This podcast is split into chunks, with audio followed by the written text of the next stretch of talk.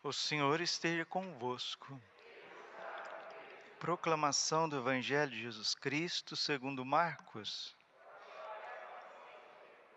Naquele tempo, os fariseus e alguns mestres da lei vieram de Jerusalém e se reuniram em torno de Jesus. Eles viam que alguns dos seus discípulos comiam pão com as mãos impuras, isto é, sem as terem lavado. Com efeito, os fariseus e todos os judeus só comem depois de lavar bem as mãos, seguindo a tradição recebida dos antigos. Ao voltar da praça, eles não comem sem tomar banho e seguem muitos outros costumes que receberam por tradição a maneira certa de lavar copos, jarras e vasilhas de cobre. Os fariseus e os mestres da lei perguntaram então a Jesus: porque os teus discípulos não seguem a tradição dos antigos, mas comem o pão sem lavar as mãos? Jesus respondeu: Bem profetizou Isaías a vosso respeito, hipócritas, como está escrito: Este povo me honra com os lábios, mas o seu coração está longe de mim. De nada adianta o culto que me prestam, pois as doutrinas que ensinam são preceitos humanos. Vós abandonais o mandamento de Deus para seguir a tradição dos homens e dizia-lhes: Vós sabeis muito bem como anular o mandamento de Deus a fim de guardar as vossas tradições. Com efeito, Moisés ordenou: honra teu pai e tua mãe, e ainda, quem amaldiçoa o pai ou a mãe deve morrer. Mas vós ensinais que é lícito alguém dizer a seu pai e a sua mãe: o sustento que vós poderias receber de mim é corbã, isto é, consagrado a Deus. E essa pessoa fica dispensada de ajudar seu pai ou sua mãe.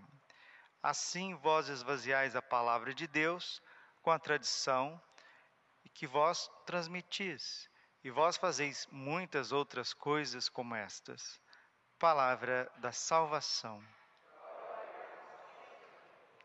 Ave Maria, cheia de graça, o Senhor é convosco. Bendita sois vós entre as mulheres, bendito é o fruto do vosso ventre, Jesus. Santa Maria, Mãe de Deus, rogai por nós, pecadores, agora e na hora de nossa morte. Amém. Vinde, Espírito Santo, vinde por meio da poderosa intercessão, Imaculado Coração de Maria, vossa amadíssima esposa. Podemos sentar um pouquinho. Jesus, manso e humilde de coração.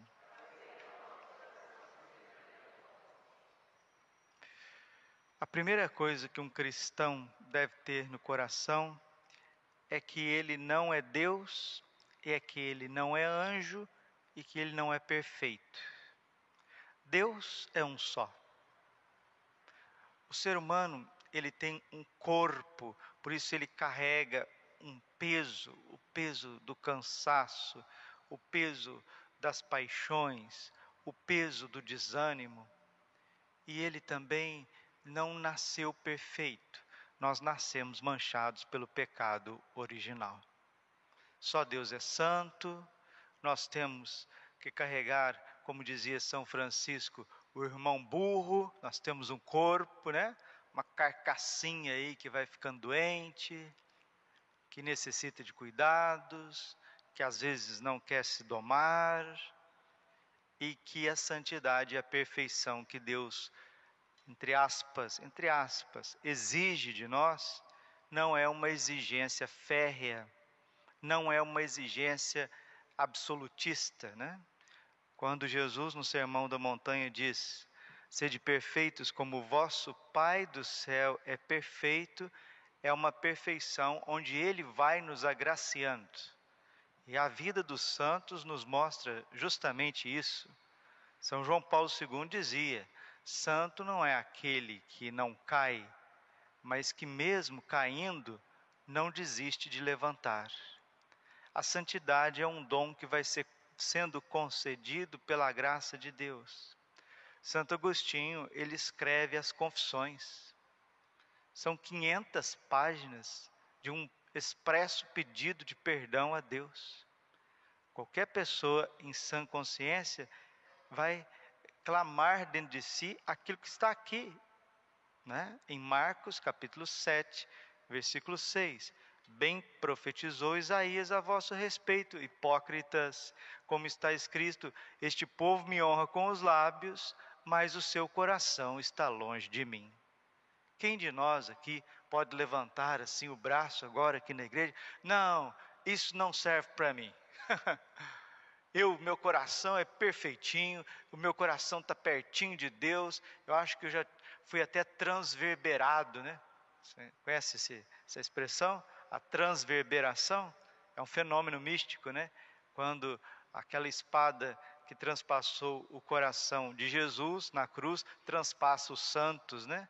Tem santos que foram transverberados, como Santa Teresa d'Ávila, né?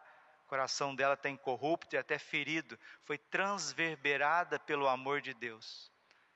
Acho que nós não chegamos a esse nível de transverberação. Então, o nosso coração, ele está em Deus, mas tem muita coisa dentro de nós que está distante de Deus. E o que fazer? Desistir? A própria Santa Teresa d'Ávila disse: "Não, com determinada determinação, segue pelo caminho da perfeição. Mesmo que caia, mesmo que se arraste, ela chega e mais longe. Mesmo que morra, mesmo que morra, não desista de seguir. E quem vai continuar seguindo o caminho de Deus? Aqueles que não desesperam da misericórdia de Deus.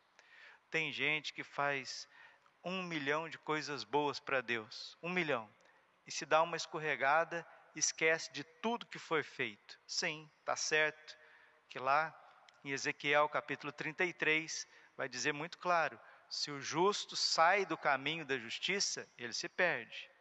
Mas se o ímpio retorna ao caminho da justiça, ele se salva. Então, não é a quantidade de coisas que a gente fez ou deixou de fazer que vai nos salvar. O bom ladrão não tinha mérito nenhum, ele não tinha obra nenhuma. Mas o que, que ele teve? Confiança na misericórdia. E o que, que ele disse para Jesus? No momento que ele estava sendo crucificado, ao lado do Santo dos Santos, do Senhor dos Senhores, do Rei dos Reis: Senhor, lembra-te de mim quando entrares no teu reino. E o que, que Jesus disse para ele? Em verdade te digo, hoje ainda estarás comigo no paraíso. Ele deu o prazer para que Deus exercesse a misericórdia dele na sua vida. Nós muitas vezes estamos fechados à misericórdia. Esse povo me honra com os lábios, mas o coração está distante de mim.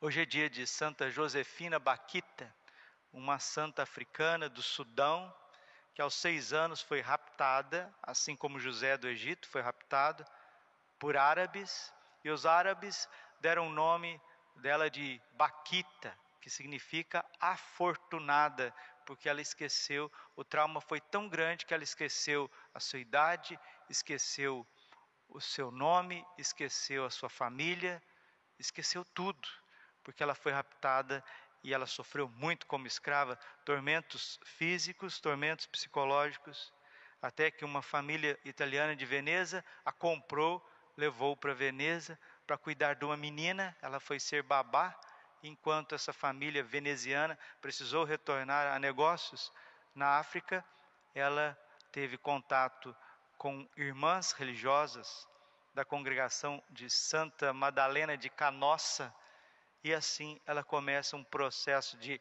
conhecer Jesus Cristo, porque ela não conhecia Jesus, ela nunca ouviu falar de Jesus, ela sempre viveu sobre né, o senhorio da escravidão de outros senhores, senhores maus, senhores exigentes, senhores que torturavam, falsos senhores. E quando ela conheceu Jesus, ela chamava Jesus carinhosamente do meu divino patrão. E ali ela foi batizada aos 21 anos, entrou para esta congregação, foi desenvolvendo cada vez mais no amor de Deus, na vida de oração, foi se tornando uma mística, uma mulher contemplativa, foi descobrindo a alegria do Espírito Santo. Ela que já trazia em si uma alegria muito grande por causa da sua da sua raça, né? Os africanos são, são muito alegres, né?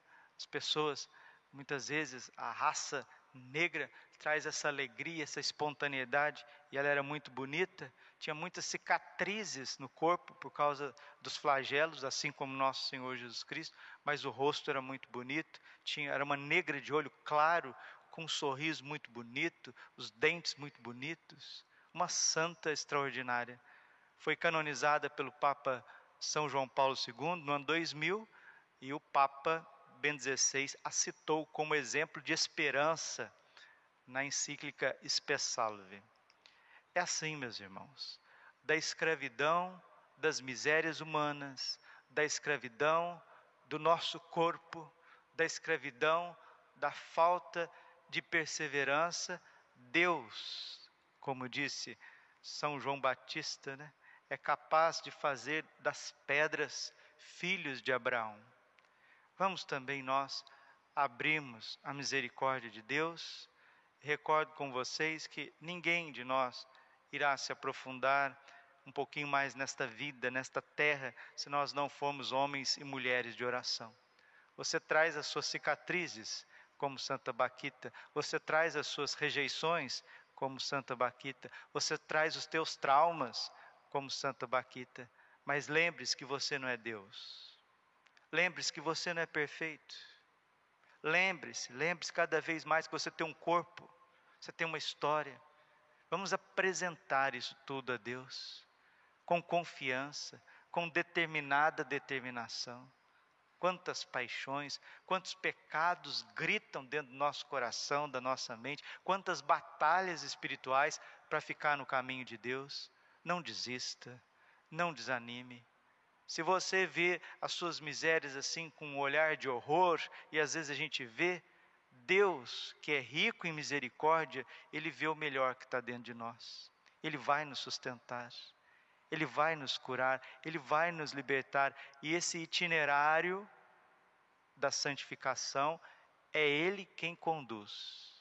Se nós não colocarmos resistência à vontade de Deus na nossa vida, como Santa Baquita não colocou, vai acontecer algo maravilhoso. Você vai se santificar.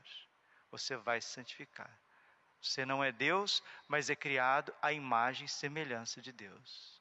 Você não é anjo, mas você recebe o pão dos anjos. Você não é imaculado, mas a imaculada é a tua mãe. O castíssimo São José é teu pai. Você não é a Santa Baquita, mas Deus tem uma história para você, Deus tem um trajeto para você, de tirar da escravidão e levar à liberdade dos filhos de Deus. Porque São Paulo escreve aos Gálatas, né? Gálatas capítulo 5, versículo 1. Né? Não fostes para a escravidão que Cristo vos libertou. Né? Agora daqui para frente vamos viver longes, longes da escravidão, do pecado. Termino essa homilia com esse trecho de Gálatas, que fala muito forte aos nossos corações. Gálatas, capítulo 5, porque daqui para frente nós precisamos ser escravos, escravos do amor de Deus. Essa escravidão que nós precisamos adentrar. E que a palavra de Deus nos traga esta liberdade que tanto nós necessitamos. São Paulo diz assim, Gálatas, capítulo 5, versículo 13: Vós, irmãos, fosse chamados à liberdade. Não abuseis, porém, da liberdade como pretexto para prazeres carnais. Pelo contrário, fazei-vos servos um dos outros pela caridade, porque toda lei se encerra num só preceito: amarás o teu próximo como a ti mesmo. Mas se, vos, mordeis e vos devorais, vede que não acabais por vos destruirdes uns aos outros. Digo, pois, deixai-vos conduzir pelo Espírito, e não satisfareis os apetites da carne. Porque os desejos da carne se opõem aos do Espírito, e estes aos da carne, pois são contrários uns aos outros. É por isso que não fazeis o que quereríeis. Se, porém, vos deixai guiar pelo Espírito, não estais sobre a escravidão, sobre a lei. Ora, as obras da carne são estas: fornicação, impureza, libertinagem, idolatria, superstição, inimizades, brigas, ciúmes, ódio, ambição, discórdias, partidos, invejas, bebedeiras, orgias e outras coisas semelhantes. Dessas coisas vos previno, como já vos preveni. Os que as praticarem não herdarão o reino de Deus. Vai para o inferno. Quem não herda o reino de Deus, vai para o reino das trevas, vai para o inferno. Ao contrário, o fruto do Espírito é caridade, alegria, paz, paciência, afabilidade, bondade, fidelidade, brandura, temperança. Contra estas coisas não há lei, pois os que são de Jesus Cristo crucificaram a carne com as paixões e concupiscências. Se vivemos pelo Espírito, andemos também de acordo com o Espírito. Deus, Ele nos tirará, se confiarmos, da escravidão das paixões, das concupiscências da carne e nos conduzirá à liberdade gloriosa dos filhos de Deus, assim como Santa Josefina Baquita. Trilhe a sua história, o livro da tua vida que já está sendo escrito desde o momento que nós nascemos. Glória ao Pai, ao Filho e Espírito Santo como era no princípio, agora e sempre.